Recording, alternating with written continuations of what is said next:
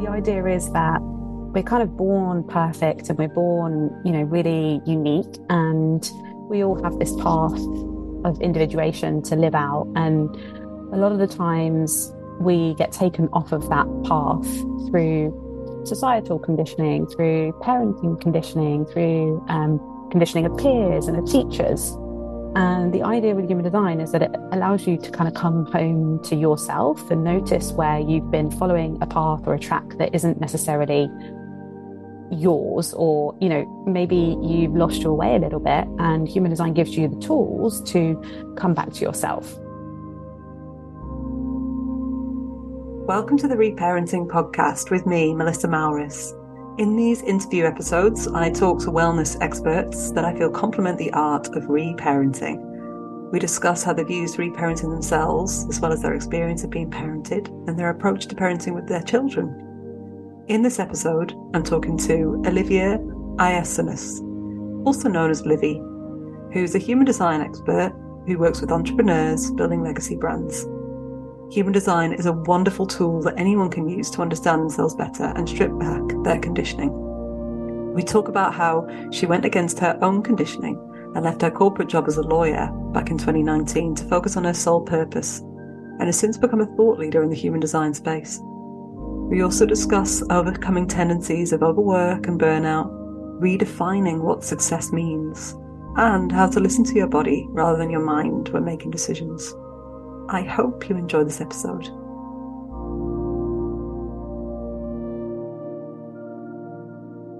Welcome to the Reparenting Podcast, Livy. Oh, thanks for having me. So good to be here. So, human design is really blown up. I feel like in recent years, it's everywhere in my silo. But for those people that don't know anything about it, can you just give a really basic explanation of what it is and how it works?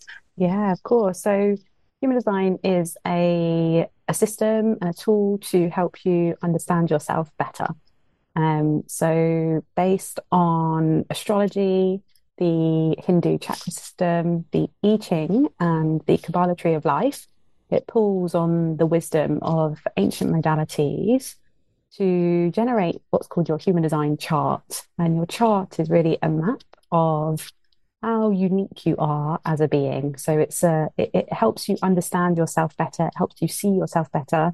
It helps you learn how to make decisions that are really supportive of you and um, bringing out the most unique version of yourself, as well as how to manifest opportunities and touches on things like what your purpose is in this lifetime.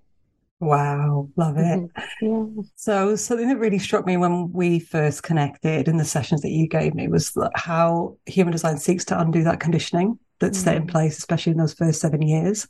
And that's what I really work with with reparenting. It's really looking at those first seven years, what happens to us, and trying to undo some of the stories and the narratives that are set in place at that time. So, how is human design effective in this way? Like, what? How does it work? How does it help unravel that conditioning? Yeah, so such a good question. Um, what human design says is that in the and just generally how like civilization sort of works, the idea is that we're kind of born perfect and we're born, you know, really unique, and we all have this path of individuation to live out, and a lot of the times we get taken off of that path through societal conditioning, through parenting conditioning, through um, conditioning of peers and of teachers.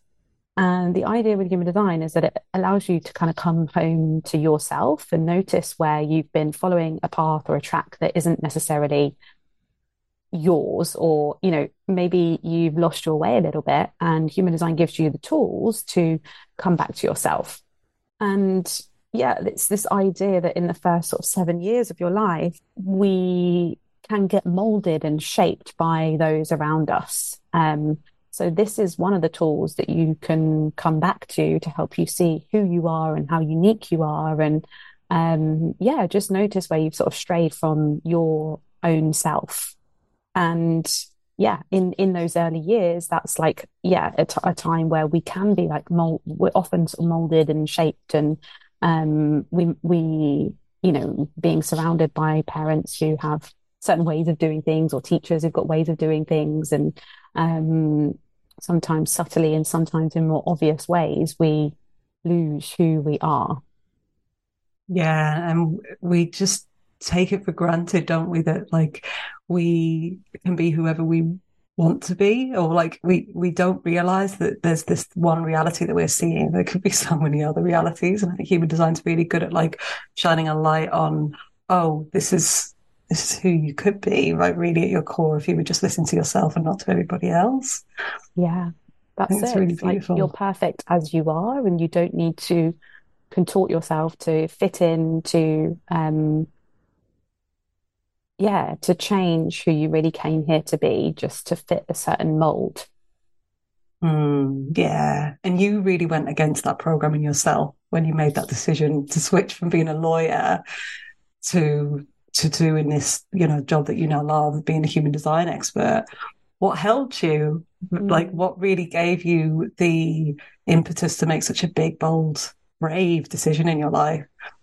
Yeah. Um so yeah, for for those of you who don't know, I, I used to I used to be I trained to be a lawyer. I kind of studied law with French at university, and then I um yeah spent some time in the banking world, and eventually became a a banking litigator. And um I I did that all through I think the conditioning of wanting to have a job that was successful in the eyes of society, that would kind of please my parents or my grandparents, and um yeah, just for reasons that like you probably shouldn't follow a career path. Um, and truthfully, at the time, I didn't I didn't really know like of a different way. A lot of my friends had all gone to university. We'd all sort of like studied similar subjects, and we'd all followed a similar path. And I think I, um, you know, I had I had had interest in history and in in law, and I I think I was just following what was what felt interesting at the time. Um, but a few years into my career, I just sort of, my body was showing me that actually it wasn't um, the path for me. Um, and I guess I couldn't ignore that any longer. Um, that was what really what was the impetus. I, I, I knew that if I stayed in this career, I'd probably end up getting sick through burnout, through there's quite a high, like even like high suicide rate in terms of like people reaching really senior positions in, in law of just like wanting to give up and um, lots lots of burnouts, heart attacks, and you know it's an incredibly stressful career. And I just thought if I go down this road, I'll probably um, end end up just not very well. Um, and so yeah, I um, it was like the, the to stay would be just going against everything that my body was telling me that I felt in my soul and just um, wasn't really a career that aligned with my natural gifts and talents as well. Um, I very much like molded myself and contorted myself to sort of fit in. And I remember I was sort of like Googling what jobs can I do that's like that would have you use your emotional intelligence or, you know, the kind of things that perhaps um, yeah, wanting to support people in a different way rather than you know, that idea of like doing good as opposed to just like putting more money in your shareholders' pocket um, or your partner's pocket. So it was, yeah, it was a kind of combination of things, I think, that that led to um, me wanting to change and then opening up the question to the universe, to consciousness, to God, however you, you know, call it, um, for support and guidance on which direction to go. Um, and when I received sort of answers to that, I felt confident to pursue the path. But I had a lot of projections at the time of like, it was a silly thing to do. And, you know, like I was talking about conditioning, people value, I think, especially, um, I know my parents' generation, like value security. Um, and um, I was giving up a very secure job for something unknown. Um, I also am naturally designed to make mountains move when I put my energy into something based on my design. And so I kind of, I sort of trusted a lot in my natural willpower and motivation and knowing that if the path was aligned and right, then I'd probably make it happen. Beautiful. Yeah. yeah. And you did. And that's amazing. but I do feel like we're like the first generation really to break that story that you can't have a job that you love and be financially supported. And so it's really inspiring to hear that story where you just listen to your body yeah. and you really honored yourself. But it's hard, it is hard when everybody around us is telling us that this isn't the, the wise thing to do. They're in fear. So, yeah. yeah. Yeah. You have to, it's really hard to, I think, quieten that rhetoric and that noise and to really just tap into what you want and what feels good for you um, and ultimately yeah what what feels like success and where i was at in my job at the time it didn't feel like success to me yeah, and that's a really bold statement because we are kind of redefining what success looks like. And I'm sure you, have spoken about this openly, and, and I know I come up with against it in myself and in my clients about this you know, success meaning like working really, really hard, like sacrificing your needs, like burnout that you mentioned before, like, you know, going beyond our boundaries. And um, how do you how do you help yourself with that? And how do you help your clients with that, like using this human design? Yeah. Yeah, great question again. I think so um knowing your human design, it kind of highlights to you where your conditioning might lie or where you're more susceptible to conditioning. Um, and one of the main things in my design being a projector is overworking and yeah, really not knowing when enough is enough. And so I'm very aware, I've become very aware of that sort of shadow within me of not knowing when to stop, not knowing when to, yeah, not listening to my body when it's sort of saying enough is enough. And getting very caught up in the conditioning of I should do more, I should do like your mind telling you what you should be focusing. I should just do one more post. I should just, um, you know, I don't know, write this email or whatever it is, and and that can go late on into the night and over. I end up overworking my sacral center, which is the house of life force energy, um, and I've really had to start to notice where I've been in that conditioning of not knowing when enough is enough and the role of the projector is to learn to, like you were saying, to work in different ways and to, um, yeah, redefine what success kind of really looks like for you. Um, and we're incredibly efficient beings. So the idea is to, to work less, earn more, but just remain just as effective and efficient. So I, I'm always trying to think about like, how can I be more efficient? Like what's, yeah, what sort of superfluous here? What do, what can I kind of take away that is um, yeah, not helping me and also impact or just reinforcing that conditioning of not knowing when enough is enough. So, um, yeah, I mean, there's also like practical stuff like boundaries, you know, being strong in your boundaries and, um, yeah, learning to prioritize. I think becoming a mom really has made me an even more efficient being. Like, I can't remember what I used to do with the time that I had before I had kids or before I had Ozzy, you know, so, um, I think there's like a, that's that shift into motherhood um, I've uh, yeah has sort of supported me in becoming more efficient um, and yeah learning I guess to be more boundaried in terms of like where my energy goes um, but I can sort of see how I think another thing is just like yeah but you know when you want to put like you're all into something but that does require you having strong boundaries and uh, asking for help as well um, which I didn't used to be very good at and still sometimes struggle with yeah I really resonate I think becoming a parent, you suddenly have to get way more boundaries and you have mm. to really just start to ask for help a bit more. It's yeah. like part and parcel with the whole experience, isn't it? Um, and I know that we come, we both have Greek fathers, right? And yeah. I do see there's quite strong conditioning in in that side of my family about this like working hard ethic, and it's passed down quite strongly. Yeah. Um, and recognizing, you know, like this is way before us. It's like mm. generations after generations that have been carrying it. Yeah. Um, and yet we can be the chain breakers, right? And start mm. to do mm. things differently and role model it differently for our kids. So true. Yeah.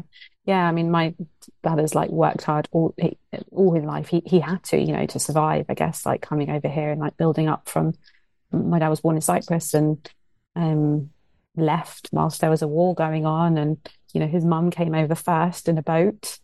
Um, and literally she had nothing. So she had to, you know, they worked all the hours that God sent, multiple jobs just to make enough money to to then bring the rest of their children over. And like it was that was an ethic, work hard ethic that was really ingrained into them.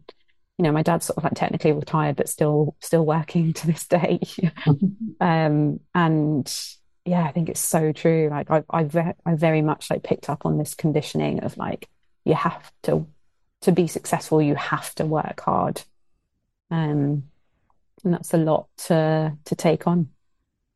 Yeah, and you can really understand how it comes in when you tell that story, right? And mm. and how it's the survival mode, and yeah, there's so much science now to show how that gets passed down through generations, even though that mm. same situation isn't there. The same body rate reactions happening, which is like mind blowing. So we have to really hold space for our bodies. And I know you talk about that a lot, right?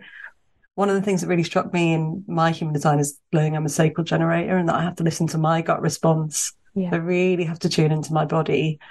And and I know you're an embodiment coach mm. in human design, right? So mm. what is what when you when you say embodiment, what does it mean to you? How does it look in action? Yeah. Well, it's this really this idea of like coming out of your mind the whole time and letting your mind run the show and just dropping into the body of just like when you're making decisions or yeah, just navigating life on the day to day, noticing where you've let the mind be the driver of this experience as opposed to the body, because the mind is an incredible tool, right? And but it's not great for decision making. Like the decision making and the knowing comes from our body, whether that be through, you know, whispers, of your intuition or a physical feeling in your body of a rising of energy, you know, being, a, you know, having a sacral response to something or energy moving in your body, feeling a sense of excitement. And because there's loads of different types of intuition in human design, right? How many is there yeah. again? Yeah. So what it is is there's different decision making. Um, everyone's got a unique decision making within their chart. So some people, um, they're here to kind of really listen to their emotions and make decisions based on how they feel about something um, which is a, a lot more kind of fluid way of decision making. Whereas sacral decision makers like you, it's quite binary. It's very, it's on, it's off. It's like in the moment, like there's a knowing or a not knowing kind of thing. Um, and then you've got splenic, which is people who are here to sort of listen to what that more traditional sort of what we recognize as intuition, like our intuitive hits of like it, it's based on safety. Really, it's the it's a center that is is helping us survive or not is healthy for us or not. So, um, you know, when you hear that sort of saying, oh, I smell a rat or something doesn't taste quite right, it's that sensory information that is really old and is designed to keep us safe. Um, that helps some people decide whether or not something's right for them or not. And, and that's, that's sometimes quite difficult to listen to if you're very based in your mind and you haven't learned to drop into your body or listen or know what that even, you know, for some people, it might be a sort of a shiver down the spine or like your intuition will communicate with you in, in different ways. Um, for other people, it's about speaking out. It's about kind of like soundboarding and giving words to what's going on in, in, you know, in your mind, in your heart, in your body and, and getting clarity through that way. Um, uh, so there's yeah other people it's about what they feel their heart wants you know what is my heart into? Um, do i have the energy for this? And do you know does this open something give me a warm sort of fuzzy feeling? So human design embodiment really is about coming into the body and, and, and listening to all of those signals within us um, that are guiding us towards what is correct for us and what is meant for us you know? That's essentially what the decision making is, is, enabling us to do to align with a geometry that was was meant for us and a, a, path that was meant for us as opposed to being in our conditioning and you know going off sort of course. Um so yeah lots of different ways that the the body is trying to communicate to us in any given moment and yet we're not taught to listen to, you know, growing up or, um, I, you know, I don't think I ever heard a teacher, a parent, a peer growing up sort of say to me, what is, what's your body saying? Like, what, you know, what is, what's your gut feeling kind of thing? And, or knew what that felt like for me. It's interesting because projectors, they don't actually have that sense of like a gut feeling of a yes or a no. Um, they get their, they, they might have like a more of an intuitive or yeah or, or speak things out to arrive at their truth or, or ride this sort of emotional wave um, that takes time to get to your truth. And so perhaps you know you've been in a job where you need to make decisions very instantly and quickly and actually you're somebody who's designed to take time with decision making sleep on things. And in that very moment you just don't have the full picture of things um so yeah waiting for this kind of like nervousness that you feel around a decision to to peter out and to kind of feel more calm about um and and learning you know for me it's been about like learning to to trust that and to to I've got emotional decision making. So like embodiment wise and day to day how that feels is like I might wake up one morning and just not be in the mood for something. And if I've committed to it it would be about just honoring how I feel in the moment uh, rather than pushing through blindly with my willpower and putting pressure on my heart and you know to to get something done because I said I would Mm, that's so powerful. So when people get their chart, then they can be armed with that knowledge and almost gives them permission, right? To say, okay, that I can actually listen to myself in this very subtle way and, and learn this. And you, you mentioned about it not being taught, right? And, mm. and this is kind of one of my fantasies because when you read my daughter's chart, I think she was only one or something. Yeah. And I, I revisit it regularly. I revisited it recently and I was like, oh my God, so much is spot mm. on. Now yeah. she's mm. four and a half, like her personality is mm. there. yeah. And it's really helpful, you know, and, and, you gave me some tips back then about like giving her those binary decisions, which really yeah. helps. But yeah, one of my fantasies is like, imagine if we could allow kids to have this information when they're younger. Imagine if, like, mm. you know, we could because you, you, you talked, I think, about it being mm. you. It's meant it's meant to be used before we're seven, right? So we yeah. can keep ourselves in it. Yeah, yeah. And what are the potentials of that? You know. Yeah, I think that's the thing. Is like you know the guy who sort of channeled the human design system and spent his life really trying just sharing the message and almost nearly sort of dying and trying to transmit it all um, he often said that this system, you know, it's great for adults and all, but really where the magic lies is in us being able to support raising our children like with the way that they came here to be rather than like you know fitting a sort of a, a, certain mold like we say. So this information really is for the for the younger kind of generations to keep them as they were meant to be and to you know i think there's a certain element of life that you just can't avoid like conditioning um, but having this tool to support them in you know when they are moving through different cycles and phases of life whether that be through you know choosing subjects that they want to um, pursue or like they're navigating a tricky emotional relationship or something you know whatever it might be whenever these sometimes challenging situations arise, it's such a great tool to come back to and to kind of, um, yeah, free yourself from the the the narratives of the mind that often like trying to overrule or you know or speak from the the mind really is giving a voice to the openness in our chart which is our conditioning. And so quietening that and, and just tapping into what's true and what's right for us. Um, if you have your chart with your child or your you know children it's it's such a great way to really support them in becoming and trusting who they are and their unique way of moving through life and then I guess you can advocate for them, right? Even in systems where they don't understand that, you can understand them in another way. Do you use the like Ozzy's your son's chart a lot now? Yeah, yeah. I mean, yeah, I do. I do. I kind of like it, human design is so detailed from the way that you absorb information to your decision making to how you're designed to intake, digest, you know, food and um, what environments you're here to thrive in. Um, so yeah, I know my son's sort of chart and just help support him with the way that he eats. Um, you know, knowing where he's at emotionally, like how he, he feels and experiences emotions and the different waves that he has, and um, yeah, just being able to, you know, now he's he's 18 months, it's easier to interact with him and to kind of get something back. Um, so it's been a nice way to get to know him beyond like you know just our relationship as mother and son.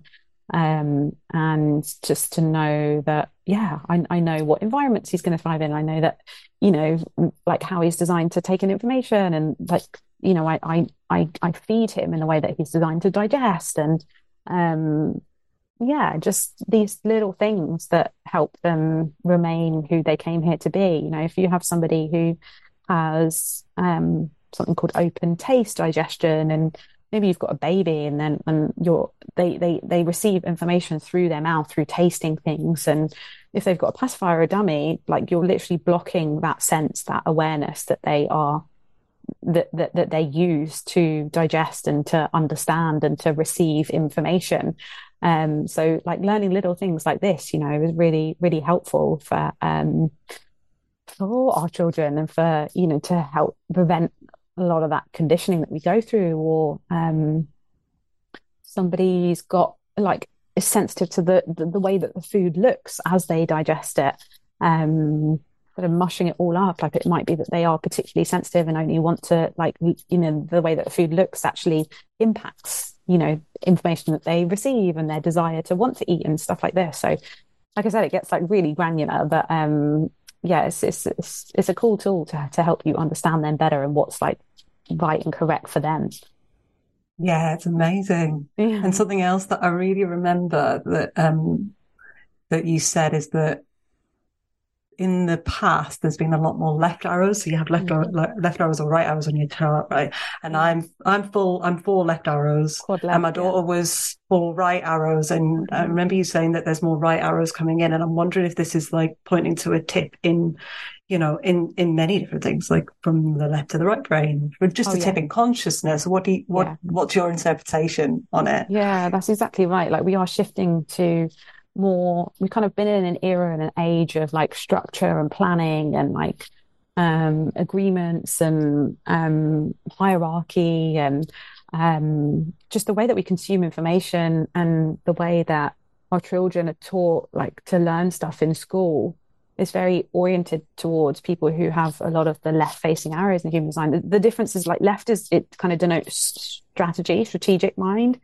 um, body, and um, right is like more receptive. So, um, you know, right-minded, like you know, say for example, your daughter who's a quad right, like the the way that she receives and recalls information is going to be very different to you.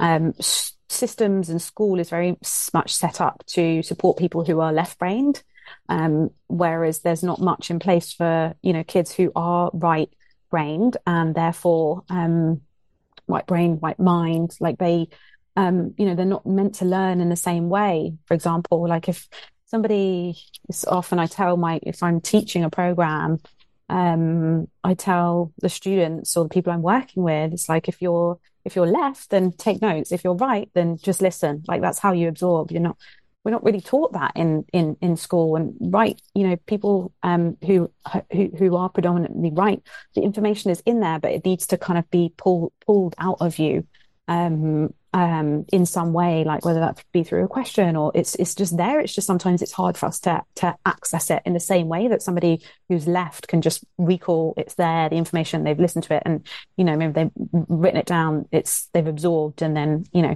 they can recall very easily um, so the le- the way that the like we are learning is different and we're kind of moving into an age of moving away from those structures and traditional hierarchical you know agreements that we've had in place into yeah there has it is going to be a tip in consciousness into more emotional awareness and there, there'll be this mutation according to human design just like the way that we are you know running our businesses the way that we are engaging with one another, the way that we are learning, and the way that we're absorbing information, it, it, it just will shift. Um, and yeah, it's gonna. We'll see that if we have learned our human design and we are differentiated and you know we are trusting in in our bodies, then we're more likely to survive and thrive in this new way of being. Um, so there, yeah, it's coming. There will be a shift. I think we're seeing the rumblings of it anyway already. Um, a hundred percent. I mean, yeah. even in, like in my short experience of school and with mm. friends with kids at school, there's so many more issues with kids nowadays, mm. it feels like. And there's much more support around it as well. But I do feel mm. like there's a big rise in special educational needs. Yeah. There's just so many kids that don't fit into that box of the system anymore. And so the system has to change all those kids, right? Definitely. Yeah. And sometimes just the, the system that just, it just doesn't support the way a child is designed to thrive. And I think when we try and box all of the children into this one way of like learning, then like it, it is bound to not work it's bound to not work you know not fit we can't take like a one size fits all approach to education um with the way that people have come in to absorb information um is very unique um so yeah i think definitely we will see this change which is is great you know it's uh, what a time to to be witnessing that shift and to be on the cusp of such a huge shift in consciousness Mm. And it's all part of that redefinition of success again, isn't it? And what does success look like? Is it how, you know, is it our kids thriving and being happy and adults thriving and being happy, or is it mm. success in the old paradigm? You know? Yeah. Yeah. That's so true. Um, yeah. So true. Yeah. So obviously now you're a parent and um, it can be one of those like the most triggering roles to step into, right? Mm. So and it bring i'm sure it brings up all of this conditioning even more i know it has for me massively mm. it's why i'm doing so much of the reparenting work mm. so what what did, what have you found i guess the biggest struggle to to maintain and what what are you really enjoying about it big question. Uh, giving my inner child i think what she needed and wanted like growing up. Um like i enjoy reconnecting with play and with um yeah just i guess that creative side of me that maybe i lost somehow. Um and it's giving me more time to be present as well. I think I could like part of my conditioning, just like, you know, moving from one thing to the next and getting it done, ticking off the list and just, you know, all of these things. And like being a mother just really just pulls you into the present moment. And um I feel like, yeah, my inner child is getting really, really nourished and, you know, like being brought up in ways that perhaps I wasn't and giving my son that opportunity of just like what I guess I felt was missing from um, growing up. Um, so there's like a huge, I think, healing journey going on in in in that respect. Um, I yeah, I think that yeah, that connection to just sort of being present because I can get very distracted and like I was sort of saying before, part of my human design is just like when my heart is into something, I don't want to be distracted. I'm just going to go and like get it done. And like, you just don't have the time really to, to do that as a, you know, parent really, or commit your energy as much to, to things. It's like, yeah, learning to use energy in different ways. And he just pulls me into the present moment like so quickly. Um, which I, I'm, you know, I can get distracted by and just be in my head sometimes. So that's the real gift um, things that I struggle with, I think, are um, at the beginning, I, I struggled to like, I found, I'd find myself sort of saying, oh, just one more minute, or um, let me just finish this and I'll be with you, sort of thing. And, you know, he's at the age now where he'll just come and put my laptop like down and like want my attention. And, you know, um, yeah, learning to sort of like divide my time and knowing what the best way to work was and when to ask for help did really struggle to ask for help initially. Like, you know, I'd sort of very much been in that maiden energy of like, I can get this done, I can do it, I can do it all myself. And it, it's really helped, like, you know, made me reach out and ask for help more, which I wasn't used to doing. So I think coming from the conditioning of my parents, of just like, you get it done, like you survive, you dig deep, you, and you just can't do that in this age, like without support. So I really had to ask for help and let go of any sort of like shame around me not being able to do it all myself. I think sometimes as a mum, you never feel like you're, you always sort of like question, like, am, am I doing like good by him? Am I doing the best by him? And like wanting to give them everything that like you can really. Um, and so, yeah, just noticing where that narrative kind of comes up. Um, and, you know, one of the biggest struggles I've had of just like in any other situation where you find it really triggering or, you know, just take the example of my job, like I'd had enough and I wanted to leave, I could quit, I could leave, I could pursue something different. Like you don't get to leave motherhood, like you don't send your children back sort of thing. you have to really learn to like be, learn how to be in those big moments, you know, of like what's going on, what's confronting. Um, and, um, like I've learned that I'm not very good at, you know, prioritizing my own sense of self care. And often I'll find that my own self care just like drops right to the bottom of the list. And then I realize that that's not good for anyone. Um, so yeah, it's like, do I focus on work? Do I focus on Aussie? You know, got a relationship and just family, friends, and you know, you're something to ev- everyone. And so, where do you fit that time into yourself? Like that's been a real journey for me of just like learning to look after and nourish myself. Um, that has been, yeah, probably one of the biggest challenges, I'd say. Mine too. I think yeah. everything you said, I think every mother out there would deeply resonate with all of it. yeah. It's just universal, isn't it? Yeah. And it's, but yet, why are we not told this stuff? Like, why, why is it such a surprise? You know, I do think hopefully now, like, there's a lot more honesty and rawness happening mm. and people are opening up. And it's not just mums, it's parents. I think we've just lost the village, haven't we? So it's hard at times, but yeah. it's also healing, like you said, because then you get to do it differently uh, that how than how you experienced it and override that conditioning in yourself.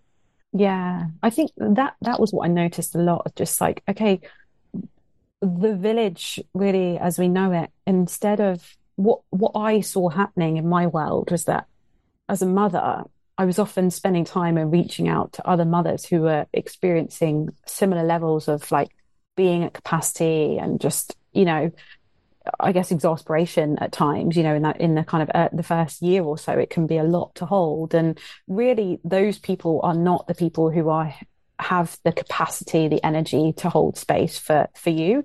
We have to go to the crone, you know, we have to go to the maiden in our in our group that can tend to us, that can support us. Um, and so I think one of my learning curves was actually working out who who actually could support me and and that it wasn't you know that that village is not just about like who your friends are you know and who's going through similar stuff to you but actually you know for asking for the people in my friendship group that maybe didn't have commitments like families or you know for support in different ways because they they could they had the space and and the energy to to to be there for me and to su- support me. So i think that that that was a big sort of um, you know learning really what the village looks like as opposed to, you know people talk about the village a lot and i think it's important to paint a picture of what that actually is um, and 100%. you know when my dad was growing up his village was his grandparents and his literally you know they they lived you know they they would go to the, the mountains or wherever it was where the villages were and they'd be off with other kids and you know grandparents and there was just this whole community um, especially when his mum left to like go and work you know he didn't have his mum there so it was relying on support of grandparents of other people of other families and stuff. Whereas here i don't in the first year obviously i had help from my parents and stuff i'm very fortunate with that but a lot of the time i did spend with time sorry was spent with other mums who were in similar situations who quite honestly just did weren't you know able to hold space in the way that like I needed space to be held for me if that makes sense yeah totally makes sense and it's a really valid point. and it continues like my closest friends now most of them don't actually have kids. Of course, I've got really close friends that do have kids, but I think it's mm. important to have those different voices in your life that also, as you say, can relate to you, but in a very different way, right? And can hold space for you and can pick up like responsibilities where your your fellow mum friends or parent friends just can't do that. The village is, is so diverse, right? Yeah. Every single mix and shade of person. And that's important that your child sees that too. Yeah, it's interesting. I worked with a birth keeper, you know, in my pre- in my pregnancy with Ozzy, and I remember her sort of saying to me, like, um, about setting up like a food train for when um, you know Aussie was born, and the idea of like asking other people to like help and bring me food was just so like the uncomfortableness that I felt in like that request. I think, especially again, like coming from a culture like a Greek culture where like I know uh, maybe there's this sort of like sense of pride of like looking and taking care of. I don't know. Yeah, it was just it was just I remember it being distinctly uncomfortable because I just so wasn't used to like making such a request. Yeah. Same. I remember being triggered by that as well. Although I'd be quite different about it now. Yeah. But yeah, it is, it's our conditioning again, isn't it? That we have to be self sufficient and that we're taught from a very young age to be very independent and that, you know, we can do everything on our own. Yeah. And it's dangerous. It's dangerous when we get to those moments, those rites of passage where we do need that help. We Oh, do yeah. need to start questioning those things um, way before they happen, right? Yeah. Yeah. Yeah. Mhm. So true. So, what are your hopes for the future now that uh, human design's out there more? Now that it's more um, accepted, it's more widely available. What, where do you see it going? Mm. Yeah. So, um, I think really when I I think about, I guess, my body of work and um the work that I want to do in the world, a lot of it is simply like learning to love yourself more or accept who you are. I think I've just been on such a deep journey of like really surrendering and coming away from a mold of trying to fit in. I know this is very sort of like personal to me, um, but if I think about like when I want to look back on my career or the work that I do, a lot of it is around like learning to love yourself more and understand what makes you unique and how different you are and supporting that path of individuation.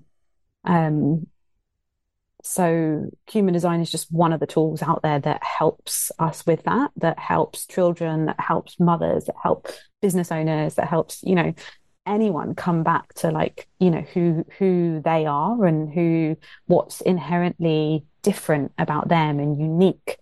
Um, because you're never going to get anywhere just by copying what other people are doing or copying what's worked for one person and um, your power really lies in you understanding what's different about you. So, you know, I guess um, a, a lot of the practitioners I work with now, you know, do have personal brands and growing their brands and want to understand what makes them unique or what, what will help them stand out. Um, and yeah, that's the kind of the work that I really want to support them with. Um, and really the heart of that is is learning to love yourself more and to kind of like build more compassion for yourself and um yeah discover what's sort of at the bottom of your own soul um that no one else can find you know Yeah, I feel I'm smiling so much because it's Mm. exactly what drives me in my reparenting work. I feel like it's so important that we really understand that, you know, if we can really learn to love ourselves, to accept ourselves fully, just as we are, Mm. then that's got such a powerful effect on everyone around us. And I think also when you're talking, it makes me think, I mean, I don't just work with women, but especially with women, I feel like our conditioning is quite strong in that Mm. area. I do feel we have a little bit more work to do, um, like on the surface level than than men because we've had it harder. We've been oppressed a bit more, right? Yeah. Yeah, it's so true. I mean, the majority of my clients are women as well. Um, and I'd probably say like they don't have, we don't have the same confidence and conviction in in ourselves that men sometimes do. And Whether um, that's real or not, who knows? yeah, well, yeah, that's also true. Yeah. Yeah. Um, but yeah, giving i think giving that to them so that they can go out and share their own message because I'm honestly blown away by, you know, the work that my clients do in terms of getting their message out there and the ripple effect that it that it has. Um, so that's one something as well that really drives drives me of just like imagine the change that we can all make on a collective level if we truly were, you know, the shining the brightest that we can in this lifetime. Um, I really believe that everyone kind of comes in with a gift of evolving consciousness in some way, and that, you know, the more that we can really put that out and share that with the world, the the, the better the world and the place gets to be. Yeah, it's really powerful. And there's no one way to be, right? And like I've interviewed all sorts of different people for this podcast and they've all got different ways of being in the world. And you're really shining a light on like how you can like be a, a beautiful, like wonderful parent and also make a really big mark on the world with your career. And that's amazing. Mm-hmm. And, and yet somebody else has a completely different way of their own design and what how they want to be in the world and how that shines and inspires other people. I think that's magnificent, you know, how we can all be so different. Yes. very true. so thank you so much. Just finally, you please tell listeners, first of all, how can they find out their chart and also how they can work with you and find you? Yeah, sure. So to look up your human design, um, the website I use is Jovian Archive. Um, there are different websites out there, but the reason I use that is because I think it's really important to um, share resources of source material from human design because, like you say, there's the, there's been so much noise and growth of human design in in recent years. Um, sometimes the i guess the essence of it as uh, like can get filtered um so sorry uh, like diluted is the word i was looking for. Um and so i always direct people to source material because there's a certain effect that that has when it's transmitted that actually creates change um and impacts you.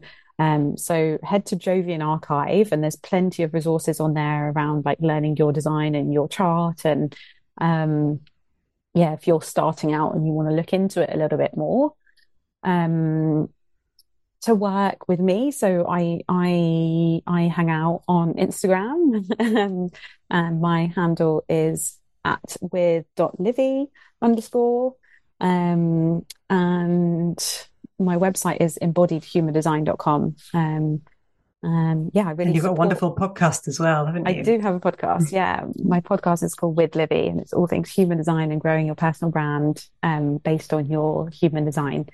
Um, so yeah, you can check that out as well. yeah, and I'll put everything in the show notes how to find you and work with you. And I'm sure everyone will agree with me that this has been really inspiring and thought provoking, like really amazing to just really consider how things could be different for every single person out there if they just choose to follow their own design. So thank yeah. you so much for coming oh, on. Thanks for having me. A pleasure. Conversation with me.